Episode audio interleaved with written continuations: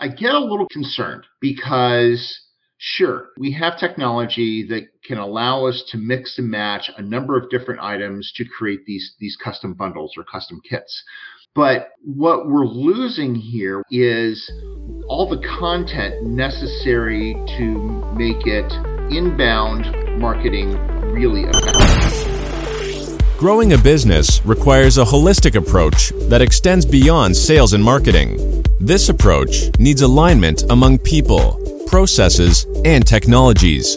So, if you're a business owner, operations, or finance leader looking to learn growth strategies from your peers and competitors, you're tuned into the right podcast. Welcome to the WBS Podcast, where scalable growth using business systems is our number one priority.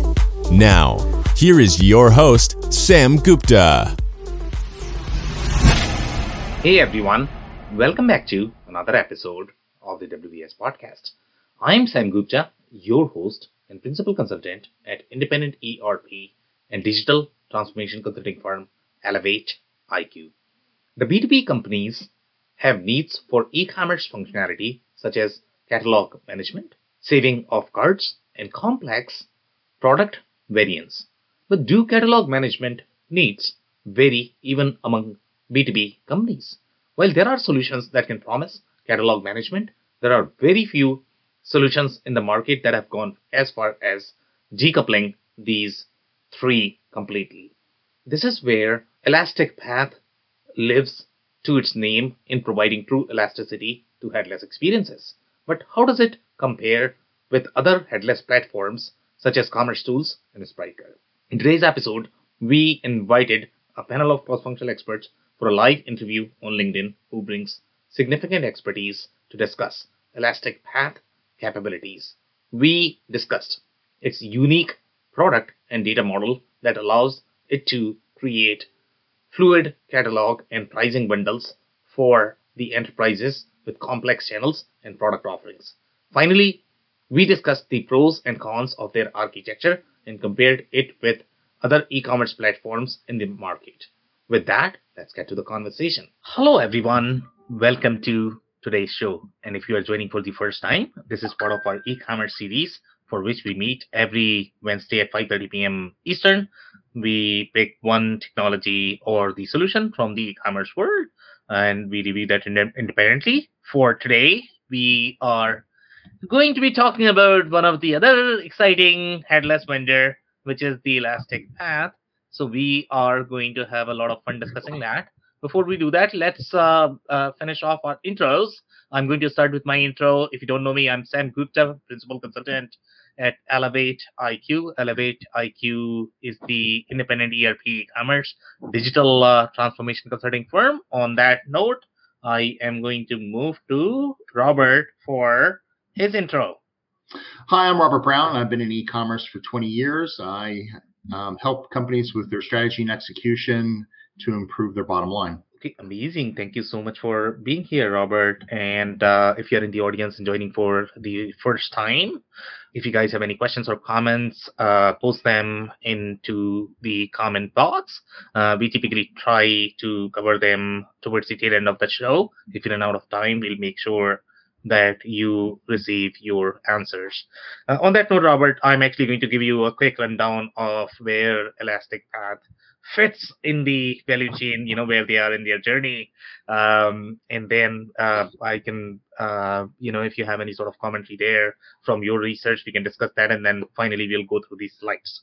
Um, so overall, from the Elastic Path perspective, they are slightly more modern headless vendor my perception of their positioning is going to be they compete head to head with vendors such as your commerce tools. Um, now, when we reviewed commerce tools, my understanding of their offering, they were trying to position them as more of the best of breed the way they are positioning in the market. Mm-hmm. But then they ended up acquiring the CMS as well. I believe the name is Frontastic. So they ended up acquiring that. So obviously now they ha- are trying to figure out that, you know what, best of breed could be way too much just because you are going to have too many solutions. Um, so maybe it's better that we sort of take the middle ground that some of the other vendors were taking to begin with and I believe Elastic Path is sort of in between as well. So when I look at the the commerce tools functionality, okay, the way they come across and the way, in fact, Spryker, Spryker is even more technical in my mind. Um, the way they talk, the way their marketing positioning is. Commerce tools is also very technical solution in general. The way they approach their marketing I did not see a ton of functionality to be honest. Overall, from the B2B feature perspective, and if you have to build all of those B2B features, then obviously you are looking for a lot more heavier lift when you are going to be comparing B2B features of, for example, any of the head platform. They typically have far deeper functionality that are going to be built as part of the data model. Now, some people might argue that, you know what, I want to go full blown custom. I don't want to be limited because of the head. And that's the reason why I am exploring these platforms. Now, when you look at the Elastic Path, they are sort of in between they are providing a lot of functionality so when we are going to be looking at their screens um, the way their functionality is it's sort of uh, in the middle uh, meaning they are providing a lot of B2B features that you are going to find in solutions such as your SAP Hybris is like the, the top B2B solution in my mind because they have a lot of different features in, in, in that solution. Then I believe we found those features in Magento. Magento is very well developed overall uh, from the B- B2B feature perspective. The way their data model is, the way their object model is, that's very friendly to any of the B2B scenarios. So now, what Elastic Path has done overall from their data model perspective, I think it seems to be inspired by a lot of different B2B vendors. So one of the best thing that Elastic Path has done is they have decoupled your categories, the product model, as well as pricing. So what that means is you can create unlimited number of catalogs with any sort of permutation combinations. That may be a limiting factor with a lot of different um, uh, solutions that we have, especially the ones that are going to have head. Even the headless ones, I would think that when you are going to get into the real complexity of unlim- unlimited catalogs, in some industries, when you are going to be Fortune 100, 500, when you are going to have let's say 20 30000 you know suppliers and then you need to probably manage the catalog for each of their divisions then you know it becomes very complex overall uh, the way the the whole process works. The other things that i have noticed overall from the elastic perspective they are also very good at the way they are approaching their data model from the variant perspective which has far deeper depth than any of the other platforms that we have seen. Overall, I think they seem to have roughly what 200 customers, and that's my understanding of commerce tools at this point of time because these guys are playing in the enterprise market, so each of them are probably going to have two, 300 customers, even though their valuation is billions and billions of dollars. So I will pause there. Robert, do you have any commentary? Yeah. So I think this is really the important time for companies to really understand, and I say this every week, and I, I think it's just as important now.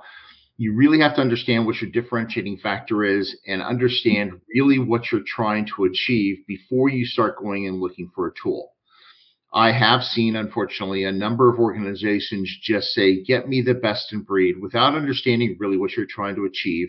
And it's you know, given the number of players, it's really difficult to say, give me the best in breed. The best in breed for what? Right? So if we if we look at what Elastipath has in terms of customers, they've got Pella Windows, they've got Remarkable, yeah. they've got Hobie, which is like sailboats and yeah. and stand-up paddleboards. They've got manufacturing, Goodman. Yeah. They've got consumer products. They've got biotech. They've got hospitality. They've got Carnival. Um, they've got Consumer Reports, Intuit, Jenny Craig. Let's see who else. Big names. Yeah, I mean those are the really, really, really big names, and so yeah. that's that's a pretty diverse set of customer types that find this platform perfectly acceptable. So, does it mean that this is going to be the right fit for every enterprise level um, entity? No, it's not. For example, one of the things that uh, you know they use is they are really integrated with Stripe in terms of payments. Yeah. Some of the other platforms are completely open and let you bring whomever you want. Um, you know, of course, because they're headless, you could bring in whomever you wanted, but you know that's that's who they've chosen to partner with. So Stripe is making a killing. I think we need to cover them at some point. Yeah, so very interesting. So, are you suggesting that um, you know the only payment platform that you can use with Elastic Path is going to be Stripe? No, no, I'm not suggesting that. But what they are saying is that's one of their solutions. That is their payment. The the Elastic Path payment solution is Stripe. So if you want to integrate your own, it's not an out of the box solution for them. Interesting, interesting. Okay, so we uh, are probably going to go over these slides as well, and I don't know if I have any sort of references there of the payment providers, but that was not my understanding. So thank you so much for bringing that. Uh, that's a very interesting point. Robert, anything else? no that's it for right now. Okay. Amazing. So let's uh, go over the slides here. So overall, from the Elastic Path perspective, they are saying Elastic Path is a headless commerce system allowing template-less e-commerce to be integrated as middleware into enterprise ERP system. And you know, I like the way everybody sort of throws the ERP word there. Uh, that everybody's sort of trying to integrate with ERP, which is great. Obviously, you need the integration. You need that architectural clarity in terms of what is going to be the scope of your e-commerce versus your ERP. So glad that they have at least uh, you know written that. Uh, mm-hmm. Now they are saying the system is API based and is specifically targeted towards enterprise level organization. Elastic Path is a private company based in Vancouver, Canada. Okay, they have been named as the visionary by Gartner, I guess, in 2020.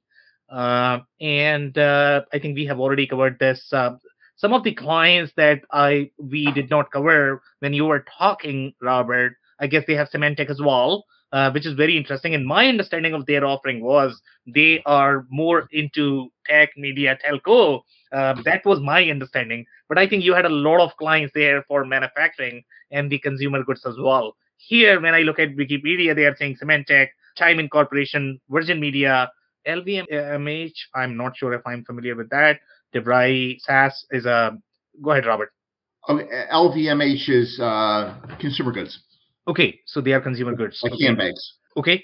Um, so yeah, so so seems like I mean, but overarching picture, if I look at the ten logos here, you know, half of them, or maybe eight of them, are really from the tech and media, and that was my understanding of their play because you know that's where you need a lot of different cataloging, then you are going to have very complex offerings. That's where your product mix is going to be very complex as well. So, okay, so they are also saying that they are Java e-commerce platform, and you know this is also Java based. So I don't know how people are going to perceive this, whether now this will fall under legacy, because in my mind, I think this is comparable with your uh, your SAP Hybris because they can do your headless right now if you think about it, even as HCL Commerce backend is still going to be Java, but you can do all of those workflows. In fact, when you are going to be looking at the demo videos of your HCL Commerce at this point of time, they are very similar to what these guys are trying to do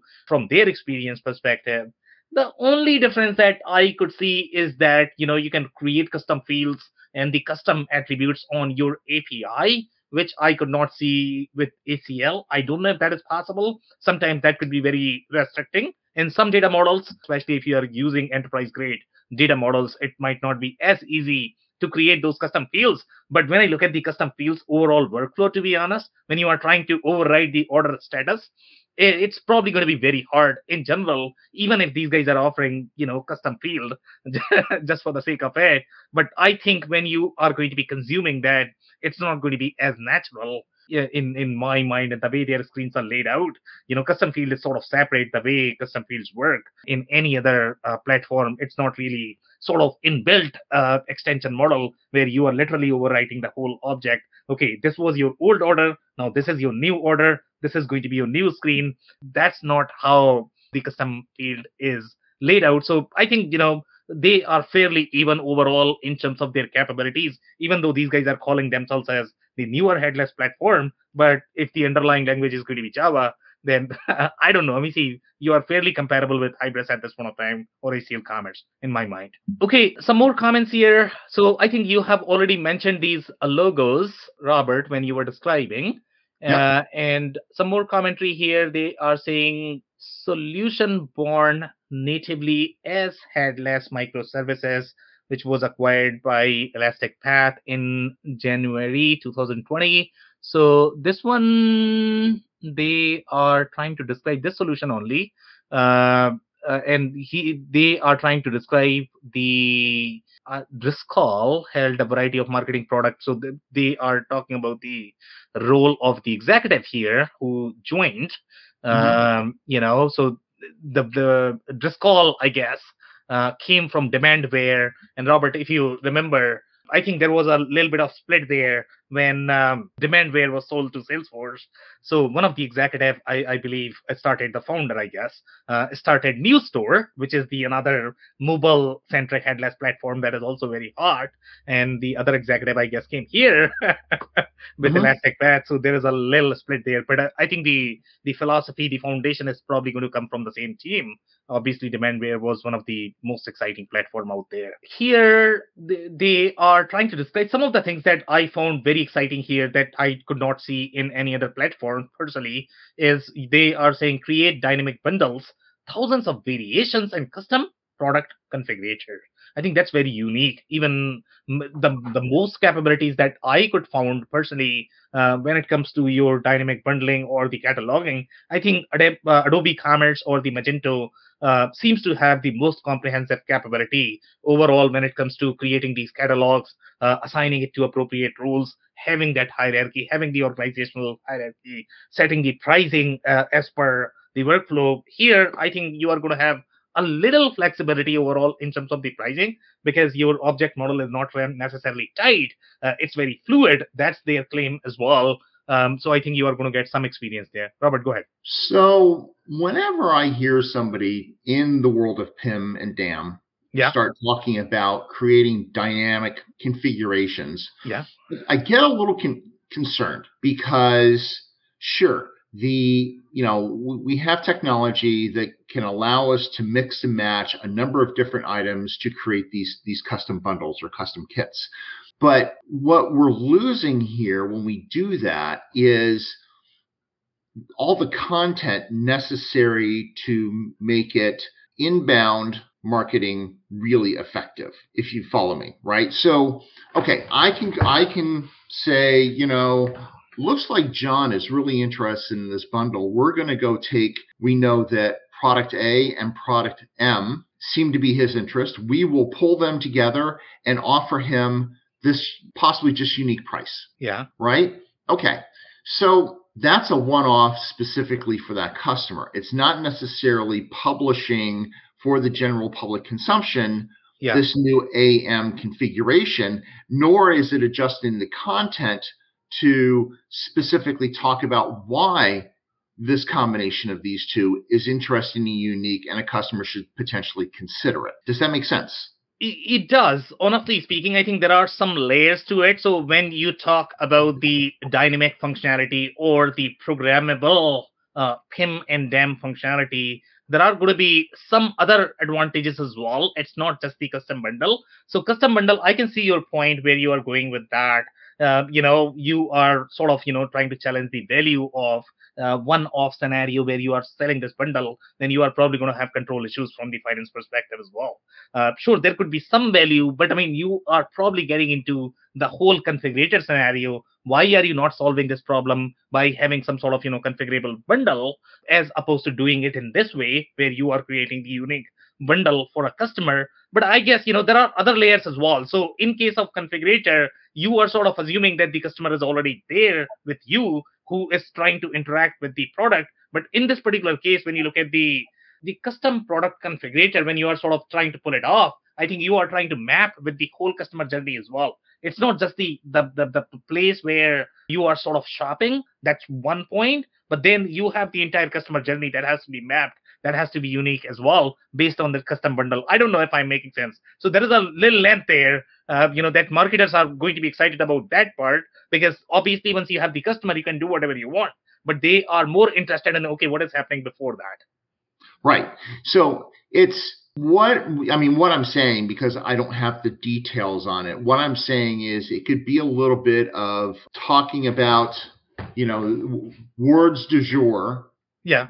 Go you know so we're, we, the marketing speak is trying to make it sound better than it really is. That could be it but if we could see the detail on how they're doing it and what they're able to achieve and what they aren't that would be really interesting so we could actually compare that because i know that i have seen this poorly done. Yeah. Um, and it makes it really difficult to track like um, inventory, you know, SKU velocity when yep. you're dynamically just throwing these together. Completely agree. And, you know, the assumption is going to be that you are probably not going to have a SKU. I mean, if you're creating a SKU, uh, you know, on the fly, then you are probably going to have a lot of challenges because then you are looking at a million SKU. So the assumption is going to be the bundle that you are creating, that's not necessarily a SKU as such. You know, it's, it's still going to be tied to your underlying products. You are simply trying to create a bundle to be able to sell to a customer because that's the kind of you know bundle that they are looking for from the right, configurability right. perspective. Yeah. Yeah, and I, I, I'm so what I'm saying here is I'm wondering if it's truly a dynamic bundle or if it's just a sales functionality that allows the customer to create a special on the fly. Yeah, yeah, I don't think it's going to be a real SKU. Otherwise, you are going to run into a lot of challenges, to be honest. Okay, so yeah, uh, yeah. you know, then we are talking about okay, how are you going to communicate that to your production? Okay, so we are opening a lot of can of worms there. So my understanding is that uh, it's really a configurator experience. The way configurator experience works, uh, Robert, is okay, you are selecting bunch of options, but underneath you don't necessarily create a SKU. A SKU is going to be a template where you can have millions and millions of combinations. Okay, you can choose whatever your combinations are, but as such, you don't create that part in your e-commerce system or the ERP system. Otherwise, then you are going to run into like a million SKU. Who's going to maintain that? So that's why you have the configurator experience. And that's why I am trying to relate it with the configurator experience. The only difference in the configurator experience versus what they are trying to do here is in the configurator uh, as well, you have that fixed uh, you know experience because you still have to predict the the yeah, yeah. Uh, the the combinations in this particular case you are not necessarily predicting you're still combining you know, based on algorithm, I guess. Right. Yeah. So interesting point. Thank you so much, Robert, for that. So here they are saying, you know, product merchandising in some industries, I can see a lot of value with this. And that's why I was thinking that in media, telco, when you are going to have all of these, you know, uh, cell phone offers or the mobile offers, that's where the real complexity is, the way consumers pay in because they are going to be trying a lot of different combinations. Sometimes you are trying to predict, okay, who's going to buy what.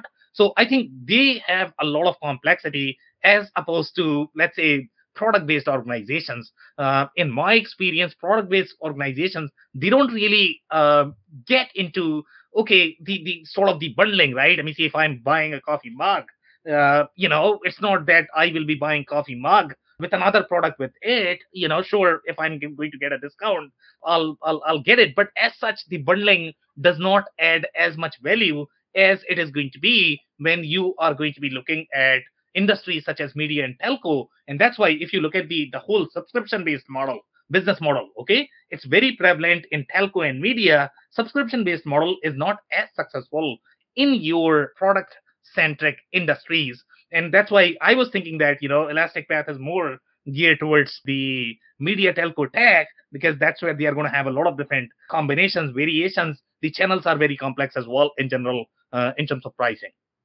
Yeah, I, I, can tell you that you know in in the media it is pretty for, for those of you that have multiple kids at home and you have multiple subscriptions. Yeah. So it's it gets confusing as to which platform have you purchased the subscription the subscription to a particular channel through and yeah. when is it good through and and you know what which level do you get do you get the plane with commercial or do you get the plane you know no commercial and is it through you know Hulu or is it through Amazon or is it through you know what what is the bundle that you're getting?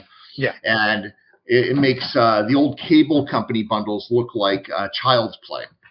Exactly, exactly. And maybe you have some insights from your experience of hospitality as well as insurance. My in my mind, if you look at the bundling of insurance, oh my goodness, it's a nightmare.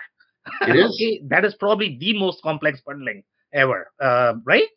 It is. It is. So, you know, in the insurance markets, you know, you have to rate the consumer themselves. You have to rate the properties that they have, and then you have to rate, you know, so it's it's the different types of assets that that you're putting there together, and then you know, so are are we only getting their home? Are we getting their home and their autos? So then we're going to bundle those together. How many autos do they have? You know, what's what's the risk assessment of their family? Yeah. Do we get multiple homes? Do we get a vacation home? Do we have a boat? Do we have a car? Do we have an umbrella policy? It, it gets very complex very quickly. Yeah, could not agree more. So let's make some more progress here with respect to slides and then we can take some more comments.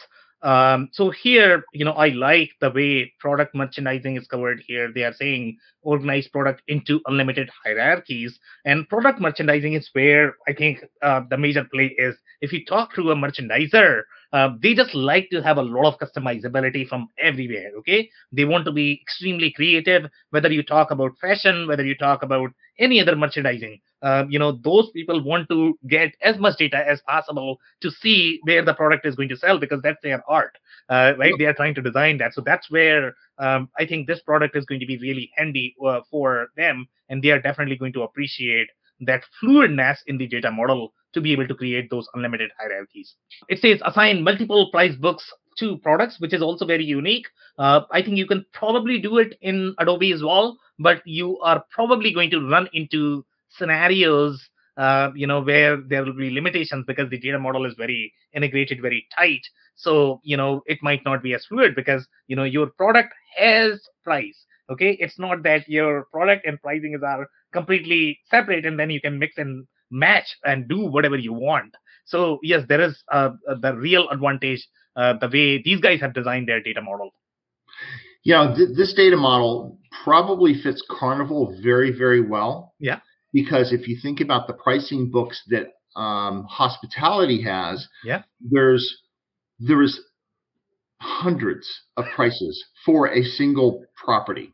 I know. Or a sing- say, say a single room, right? So you've got AARP, AAA, American Express Platinum, American Express Titanium. Um, yeah. Are you a Chase? Are you, and you know, the list goes on. And being able to keep track of which price goes with which affinity group. Exactly. Gets gets pretty uh, complicated sometimes. Yeah, and look at the number of channel partners that these companies are going to have. There are going to be like millions. I mean, a, a, manufacturer is never going to have as many channel partners, to be honest. And then, no. you know, the number of hierarchies that you are going to have because they can keep selling to their partners. Uh, you know, so travel gets very expensive. Insurance gets very expensive in, in my mind. Yeah, one of the ones that I, I liked in here was um, looking at the customers. It was Hobie.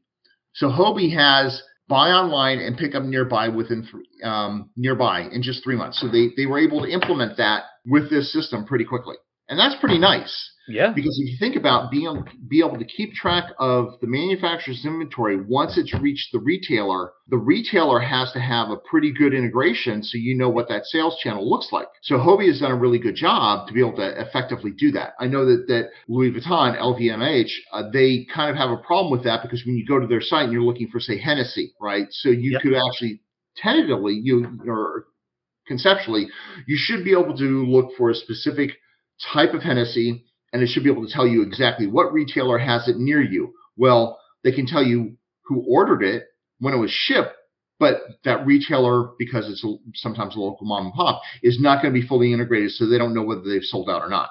So you could drive over there, and it's like, oh, they don't have it. Bad customer experience yeah could not agree more. And it gets really complex and challenging. It's not easy to implement those business models at all even though a lot of people talk hey i want to go omni channel they don't even understand what omni channel really is to be honest and how complex that could get overall when you look at the the every order flow that we are talking about. And it's not just the order placement. You are also talking about returns replacement exchanges and, and when you are going to be in industries such as apparel okay so it's not that okay do you have an iphone 6 uh, it's going to be okay. Do you have this color, this style? uh, it, it gets really complex. Yeah, preach. Absolutely preach. It's it's my big soapbox is people appropriating the term omni-channel when in fact they yeah. mean multi-channel. Exactly. Exactly. All right. So let's do uh, some more comments here. So here it says compose uh, hierarchies and price books into catalogs without limits. Uh, assign rules to catalogs so that they are dynamically surfaced to the right customers. Then they are saying the, and I think we have seen these terms when we were looking at Shopify. That's my recollection that they were talking about product launches, pop up shops, flash sales I don't know if Shopify can really pull off the volume if you're looking at the real enterprise grade workload. Um, I don't know how many platforms can can really pull off that because we are looking at like millions and millions of hits, and that's where the I sort of like the pitch about commercetools when they talk about this whole microservices driven architecture and decoupling all of your services, including your data model. So, in a way, that's helpful when you are looking at that kind of workload because what you can do is when you are going to be decoupling, you can individually scale them as you like, as opposed to sort of scaling them as one go, because that's going to be probably wastage of resources and then it's going to be really expensive. Here, what you are talking about, okay, if people are searching a lot more, then the only thing you are scaling is your search function. You are not scaling your entire e-commerce site. So that's where, in my mind, the composability is very important for these enterprise grade workloads. Then it says build and merchandise, you know, thousands of child variants. That is also very unique functionality that I have personally not seen anywhere else.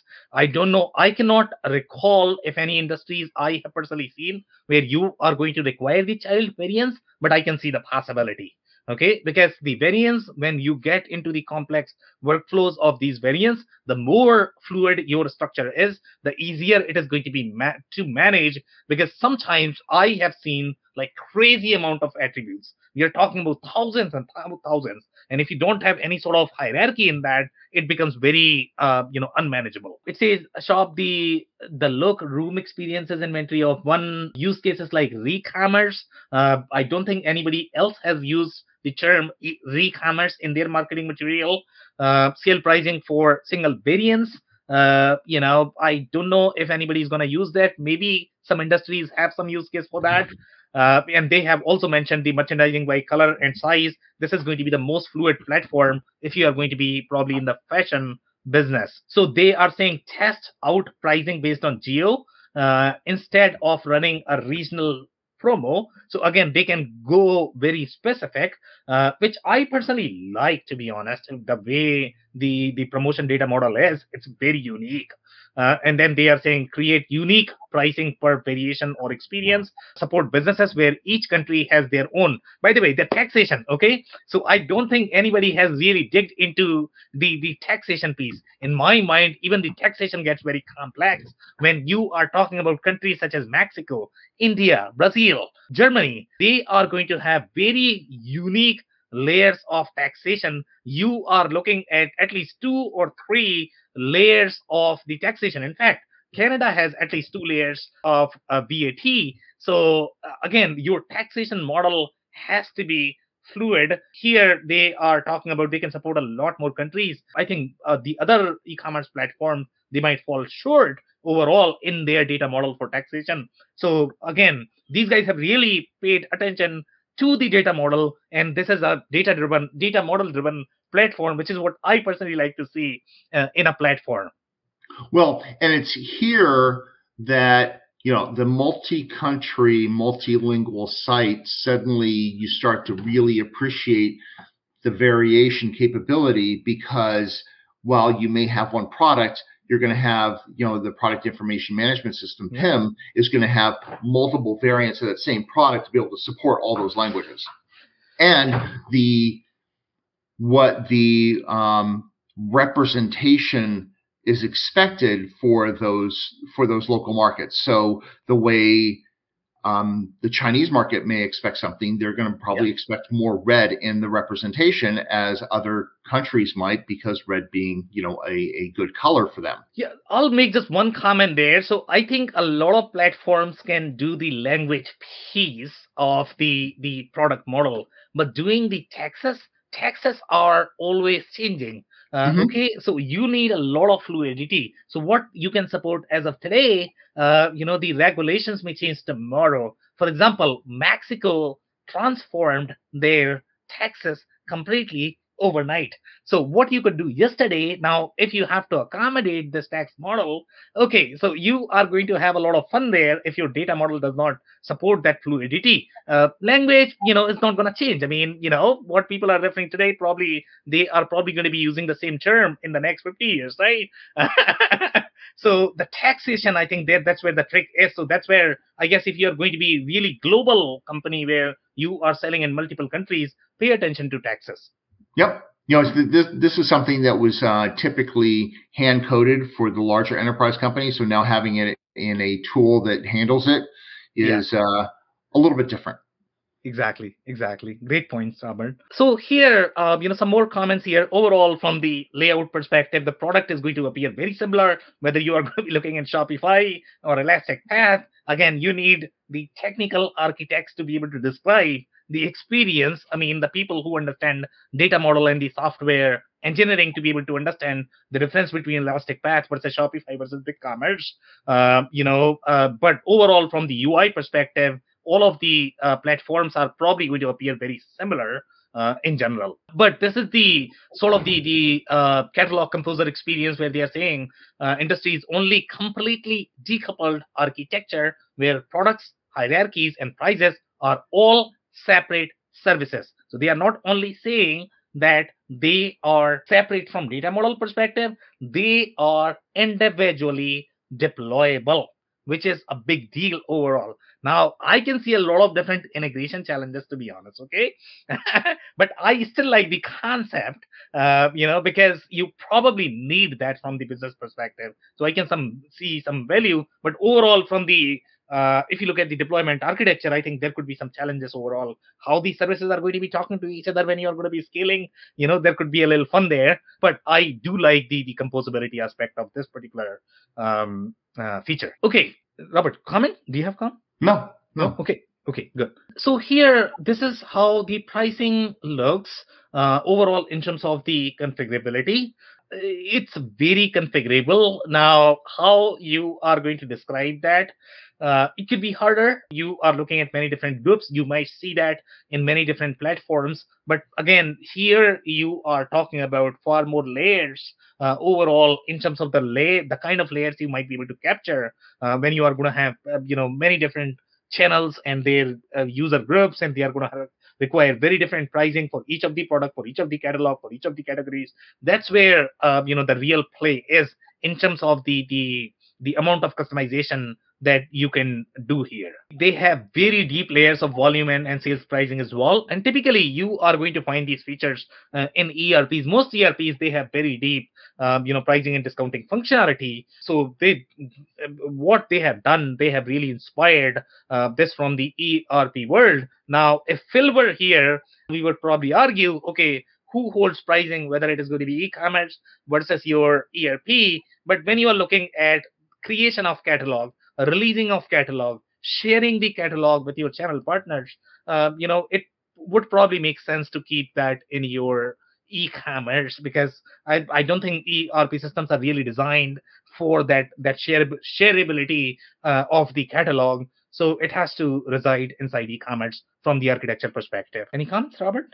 I was just thinking. Um, also, I don't. The ERP isn't designed for the number of transactions at the pace of e-commerce. Well, so that's a very interesting comment. So overall, from the transaction perspective, I think the ERP systems are probably going to be able to handle far higher load of transaction because obviously they are designed for massive, massive workload, right? So I don't know where that comment is coming from. Uh, you know, because if you look at the the overall database, right, the database is going to be far superior with your ERP system. For example, let's say if you look at the SAP uh, Great Solutions, they are probably going to have HANA. None of the e-commerce solutions have you know HANA capability at this point of time. So it's really designed for that transactional processing. In fact, the transaction depth is going to be far deeper uh, with the ERP systems overall from the transaction perspective as well as from the load handling perspective. The challenge that I typically see when you are looking at e-commerce experience versus ERP experience, they are probably going to be moving at a very different pace overall in their operation. So that typically is a problem in general in the architecture because you have to decouple those. You can't really have the live connection with your ERP because ERP in general is going to be slower because the, the amount of work that ERP has to do is going to be overall far higher in terms of the transactional depth. So uh, again, uh, I think the ERP systems can handle the volume to be honest, but uh, they are probably not comparable. I guess. I mean, that's how I'm going to put it, Robert. Yeah, and that that was my point. The you know you you won't have a direct one to one from the front end of what let's say you know your hospitality front end yeah. directly back to your ERP. There's going to be a decoupling and sharing of information in a not real time basis because of the shopping that occurs on the e-commerce side versus the completion of the transaction. Yeah, completely agree. Thank you so much for that. So let's give you some more comments here. So here you are talking about the whole catalog experience.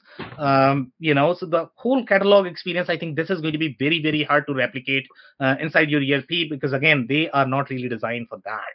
Cataloging is a very different process that has to reside inside your e-commerce. So I like the way um, you know the workflow is done here. Now when you look at the headless experience it's a very similar demo as you are going to find with HCL Commerce. They had done the the similar workflows that whatever you could do from ui you can probably do it from api as well. So i kind of like it. Some people don't really understand what you are trying to do here but here you are wrapping the whole e-commerce layer uh, inside your API, whether you talk about DAM, PIM, these assets are very, uh, you know, heavy overall in terms of their weight. Uh, you know, the, the kind of objects that you're going to carry. Now, when you look at systems such as ERP, they are not necessarily designed for those heavy objects. If you are going to be putting your CAD files inside your ERP, good luck with that.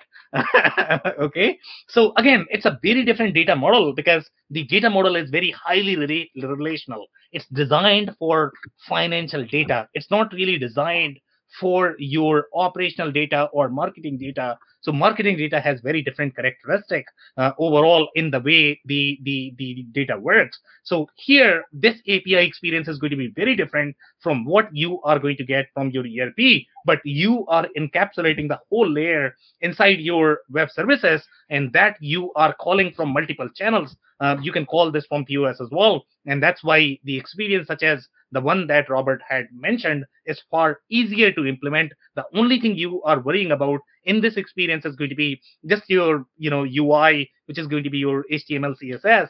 You are not necessarily building the actual functionality inside your presentation layer, uh, which is what makes it faster, easier to be able to deploy, to be able to implement. Any comments, Robert? No. Okay. Here, the promotion is also, I think the, the promotion, the way the promotion uh, has been done in this particular platform, that's also very layered overall. The way the data model is, it's very fluid in general. Personally, I have not seen this kind of fluidity in any other platform so far, the ones that we have reviewed. And the promo code is yeah. Go ahead, Robert. Could, could you break that down? What do you mean by you you haven't seen this fluidity in the other platforms we reviewed? Because this looks very similar in terms of some of the other platforms we reviewed. It looks kind of standard. So where do you see the differences? So here's my take on this, Robert, and and and we can debate this uh, as well. So here, let's say if you look at the overall number of layers here, right? So you are talking about number one, multiple currencies as part of your promotion. So in the other platform, when you are going to look at, let's say Shopify, you are probably going to have the promo, you are going to have buy one, get one free, you might be able to tie that with individual customer, customer group. But then, you know, when you are looking at different currencies, different dollar amounts, uh, you know, and the bundle requirement, as well as you are tying that with your product SKU, the the whole permutation and combination, what you can do here is far more compared to what you were able to you would be able to do in the other platform. That's where I am coming with this. I don't know if I'm making sense here, Robert. I don't see the difference because there's there's always a way to back in to get the promotions that you're trying to look for. So if you're looking at a promotion, you can have typically you can have a fixed currency amount off, you can have a percentage off, you can have a BOGO, you can have, you know, some number of product and get another product free. And so the that can be irrespective of currency. If you're doing percentages or if you're doing even a fixed amount, then you can just change the the promotion to reflect the current currency. So you wouldn't necessarily use the same promo promo code in Spain that you would in maybe the US. Exactly. Then you would need to maintain two different promotion codes. So here you that, I mean but that might also be a good thing because then then it makes it easier for you to track where it's actually being used. Well, so I guess you know we need to look at both. Okay, so we need to look at the maintenance as well. So let's say if you're creating the same promo for 50 countries, then you are looking at maintaining in 50 different countries, and that's where the debate of the maintainability of the the the whole promotion SKU, I guess, uh, versus you know how whether you want the analytics as part of that. So here, my understanding is going to be when you are going to be analyzing this this data along with your promotion code, you can layer in your currency on top of that because you have that as part of your data model. Okay, in that you are probably not going to have that. You are going to have just the currency, but you don't have sort of the multiple currency when you are going to be looking at your XML structure.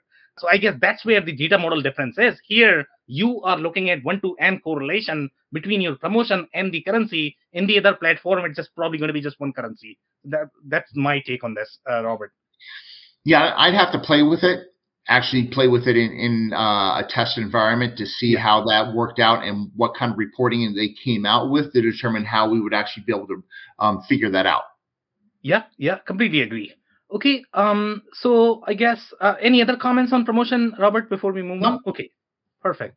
Um, okay, so here, this is the functionality that I was talking about overall in overriding the fields. And this is my personal challenge with a lot of different e-commerce platforms. When you are going to be looking at the workflows of your orders, returns, sometimes, you know, you might require a lot of different statuses. Uh, that is not very easy to manage in general when you are going to be communicating this across the platform. So here they are sort of providing the fixed schema that okay this is your order these are the order statuses but then if you need anything custom you can probably create the custom field as well which is not very easy in general in the other e-commerce platform. So here you have far deeper layer i guess in terms of customizing that. But when you look at the way they are customizing it looks strange. I mean you know you can create additional field on your web services but that's just not part of the same object it's very different experience. So that i guess you know we are probably going to be looking at the next screen. So here we are literally looking at exposing the whole uh, you know the the field model from the database perspective where you can specify okay this is my newest status uh, on the order and then you can specify the type. So basically what they are trying to do is they are trying to expose the whole data model uh, you know uh, as part of your configuration from the web services perspective. Mm-hmm. Now, if you look at the most of the ERP systems are probably going to support this. Okay, in the e-commerce world, it's not very common because here you are not only looking at changing the data model, you have to also tie this with your URL slug because this is going to be a URL. so it's very interesting the way this is done. It's this is the first one I've seen where they allow us to actually modify the slug at at this level. Exactly, and and and it's cool concept, Robert. But I can see a lot of issues, and I don't know if I'm convinced with the value because uh, you know, if you actually pay attention to the way it is done, if you look at the custom field, the custom field is very similar experience as your ERP. The custom field is going to be somewhere in the side. Uh, you know, it just feel very disjointed it's well, not part of the same object. Well, so the issue that I see with this is the concept of slug being automatically created. It was supposed to be um, as a way to address size, right? The the number of products that you have, and so if you're automatically creating a number of different um, bundles and having a, a bunch of other data that goes along with it, you don't have the bandwidth, you don't have the resources to actually go in and start modifying, overriding slugs on the fly, especially when you get up to 10,000, 100,000, a million SKUs. It's just because you got all the data that goes along with it too. It's just it's an overwhelming task. So I'm not too sure if they have utilized the whole custom field functionality for the product bundles as well. The workflow that they are trying to demonstrate or the use case that that, that they are trying to demonstrate is related to changing the schema of your object. So what that means is let's say order status has five different statuses and you need seven, eight, ten, you know, depending upon your sales cycle, I guess, right? If you want to modify that, that's typically harder in the other platforms. Here, they are trying to be able to provide that, okay, you can customize any business objects as you like. Okay. Mm-hmm. But you are not necessarily extending the business objects the way you would do it in programming languages. Okay. So in programming languages, what you can do is, okay, you don't like my order object. That's okay. Okay. You can override it. You can extend it. You know, you can write the way you want, but that's going to be your object. Now my object is gone because you have already overridden it, right? If you want to extend that, you can probably utilize some of the properties from my object as well. So that's very fluid experience in the programming languages. Here, it's not going to be as fluid because your custom fields are completely separate than your main schema uh, that you have. Yep. Okay, so this is where, so this is the, Robert, I was talking about the custom field. Custom field is not really part of the main workflow, and I'm not even sure what happens to the existing statuses, to be honest. Okay, so existing statuses are also going to be part of your object, but then you have the custom field, which is sort of trying to say, okay, this is your status. So it's just very disjointed experience in my mind, even though the concept is very powerful. See, this this seems like just part of the setup to me. It, it doesn't, you know, like why why are we modifying the status on the fly? We as an organization, we should determine this as part of the setup. This is how our organization is set up. These are the statuses that we want to be able to track because you need to be able to report on them too. You need to be able to report on um, how many are in status one, two, three, or four? What is the length of time it takes on average for it to get from one to two, two to three, three to four? How yeah. many actually fail? Why do they fail? And so if you're creating a, a new status on the fly, that kind of makes it difficult to start reporting on that and tracking data, doesn't it? Just to be clear, I don't think they are doing it on the fly. It is still part of the setup, but that setup itself is very hard with the other platforms to be honest. When you have to customize let's say the order workflow or it's it's definitely not on the fly. Well no because if you look at this the way at least the way it's represented here and the way i'm taking it is okay. this is the order on april 5th from andy Dewey. So, I see. Okay, now I see where you are going with this. Okay, so now you are saying, okay, so this is your order, and now you are trying to enter some sort of new status, which I, I see where you are going with this. Yeah, I'm like, yeah.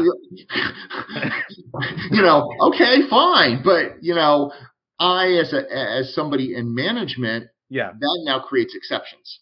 Yeah, I I completely agree. I completely I yeah, that's that's I I would not do that. Uh, you know, if I were implementing this for my own company. So yeah, it's it's slightly strange. Yeah, I completely agree. Thank you so much, Robert, for bringing sure. that. Okay, so now the variation. Okay, we have seen the variation, but I have not seen the child attribute so far, which is could be very powerful. I don't know if any industries are going to require the child attributes, but I can see the application.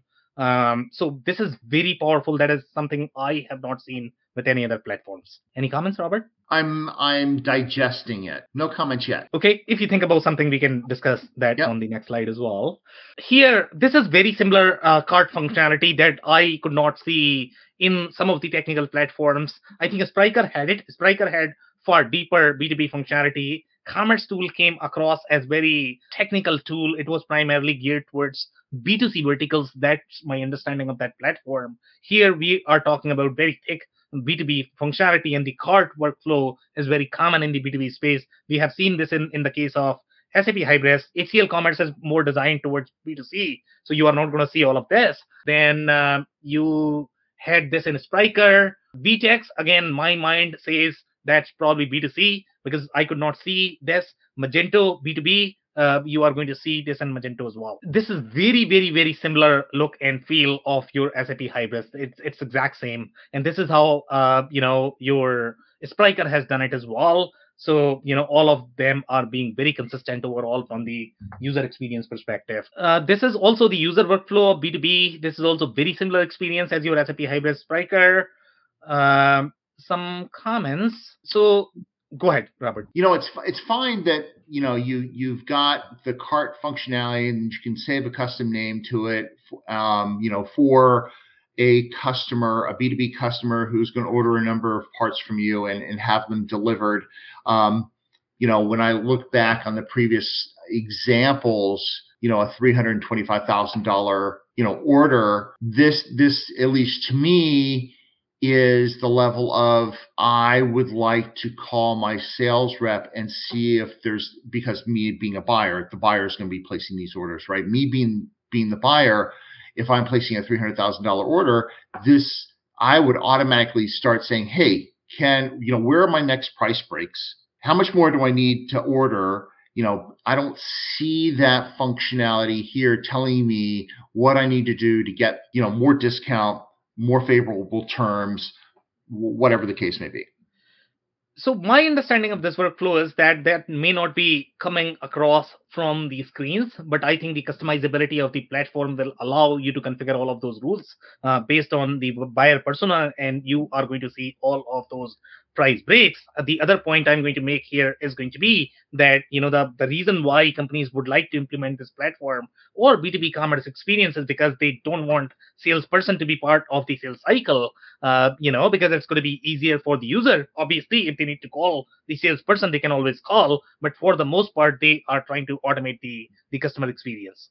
Right, and they are and, you know, we for months have been talking about how complicated the B2B, yeah. you know, purchase path can be. Yeah. And I, for one, would like to see um, a flow that actually addresses the pain points and questions I just raised. Yeah, I completely agree. So I think that's going to be more of the visualization. But you know, based yeah. on the data model, I think you know these guys should be able to do the path that you are trying to find, it, it may not be clear from the slides, but I completely agree with you that that is going to be part of your B2B workflow. If your platform does not allow you to do that, you know, probably that's not the right platform that you should be going for.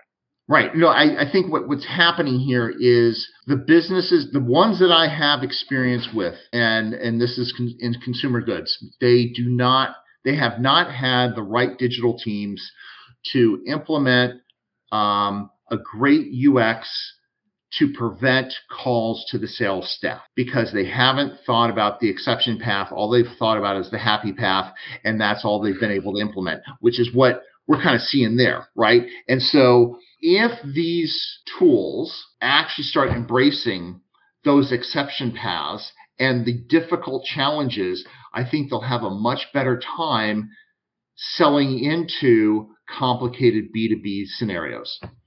Yeah, completely agree. And that's why I think a lot of people from the community, the people who are influencer in the e-commerce space, they do talk about that B2C platforms are not really designed for B2B. B2B is a very different beast and you have to make sure. And by the way, MEC, the other point I'm going to make here is going to be the implementation, okay, of B2B is very different. So platform can provide the capability. Sometimes it might be very hard for the users to be able to visualize how it is going to work. So that's where you require a lot of consulting implementation for mm-hmm. the B2B workflow. And that's where people like, uh, you know, Robert could be very helpful. So I guess, you know, that's where since Robert, if you are not able to relate, think of the, the average user, you know, if they don't have as much experience with data and the configuration, how will they be able to visualize how that is going to be done from the platform?